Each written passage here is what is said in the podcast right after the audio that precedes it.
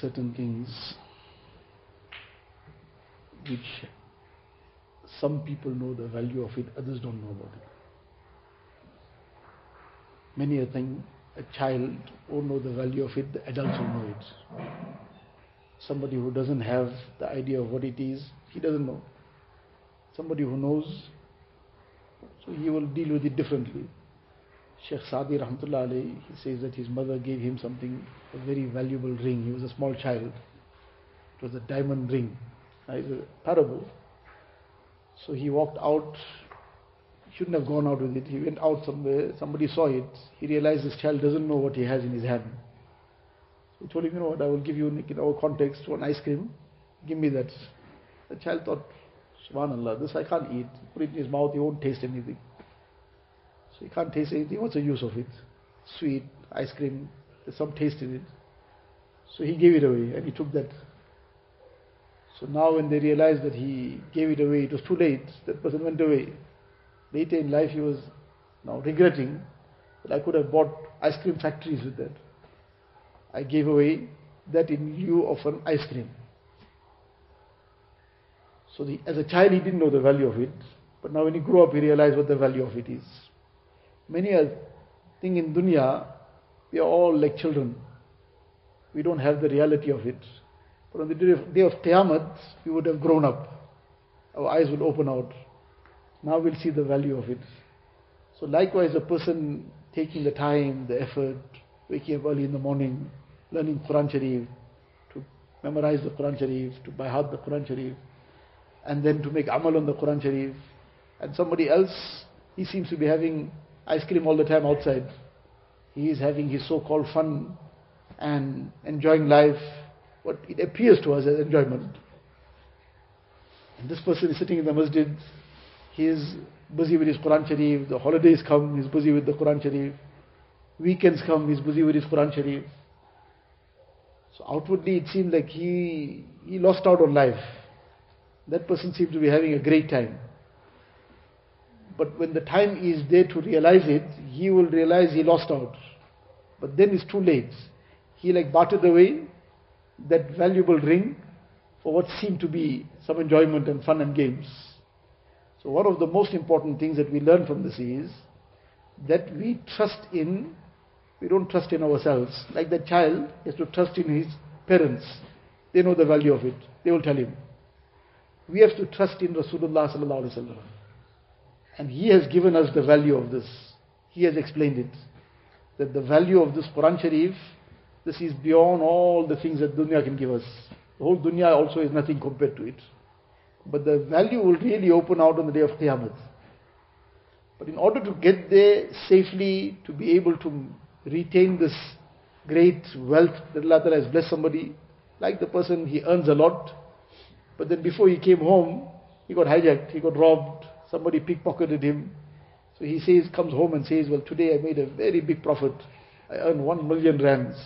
Subhanallah, one million rands you earned today. MashaAllah, where's it? It got stolen. Got lost, I dropped it somewhere. Say, what's the point in talking about it now? You earned it, but did you bring it along? You didn't bring it along, so now why are you talking about it? So likewise, one is, mashallah, to make the effort to acquire the Quran Sharif, to acquire the great bounties of Allah Ta'ala in this regard, righteous amal the person does, etc.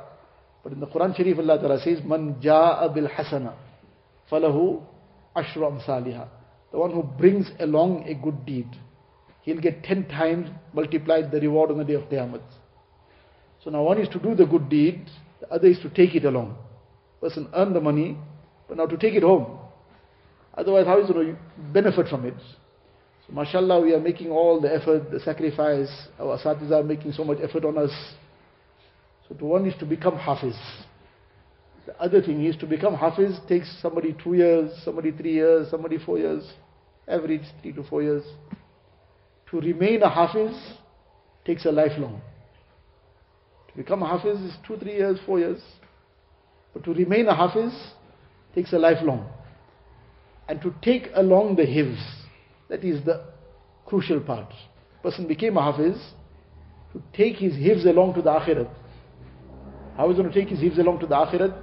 In the Quran Sharif, in the Hadith Sharif, Nabi Sallallahu says, "Man qara al Quran wa amila bima fi." Ulbisa tajan yawm al qiyamah.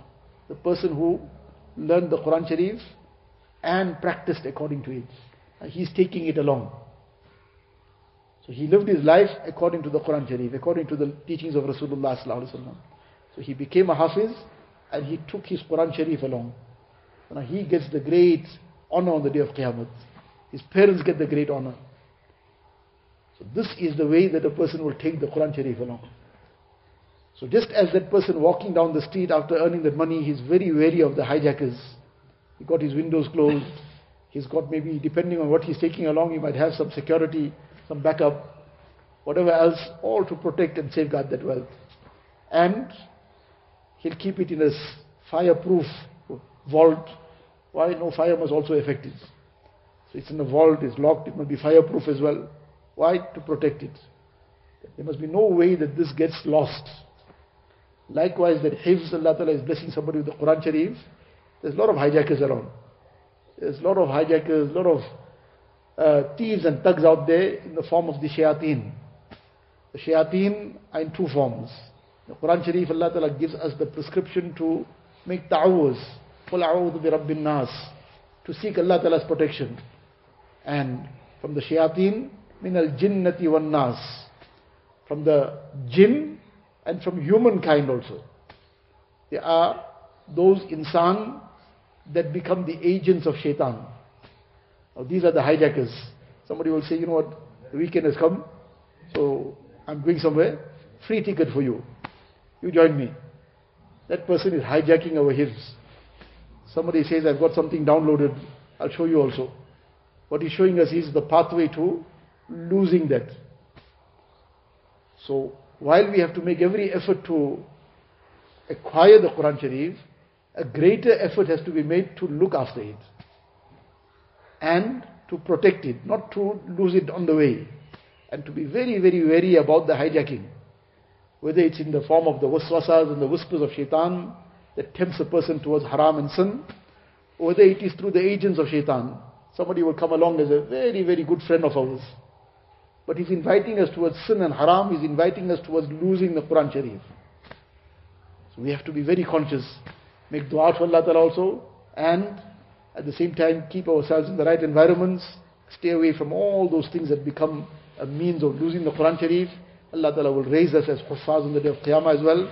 And that's where we will realize what a great ni'mat and what a great bounty Allah Ta'ala blessed us with. Allah Ta'ala give all of us the tawfiq. Wa akhiru alhamdulillahi rabbil alamin.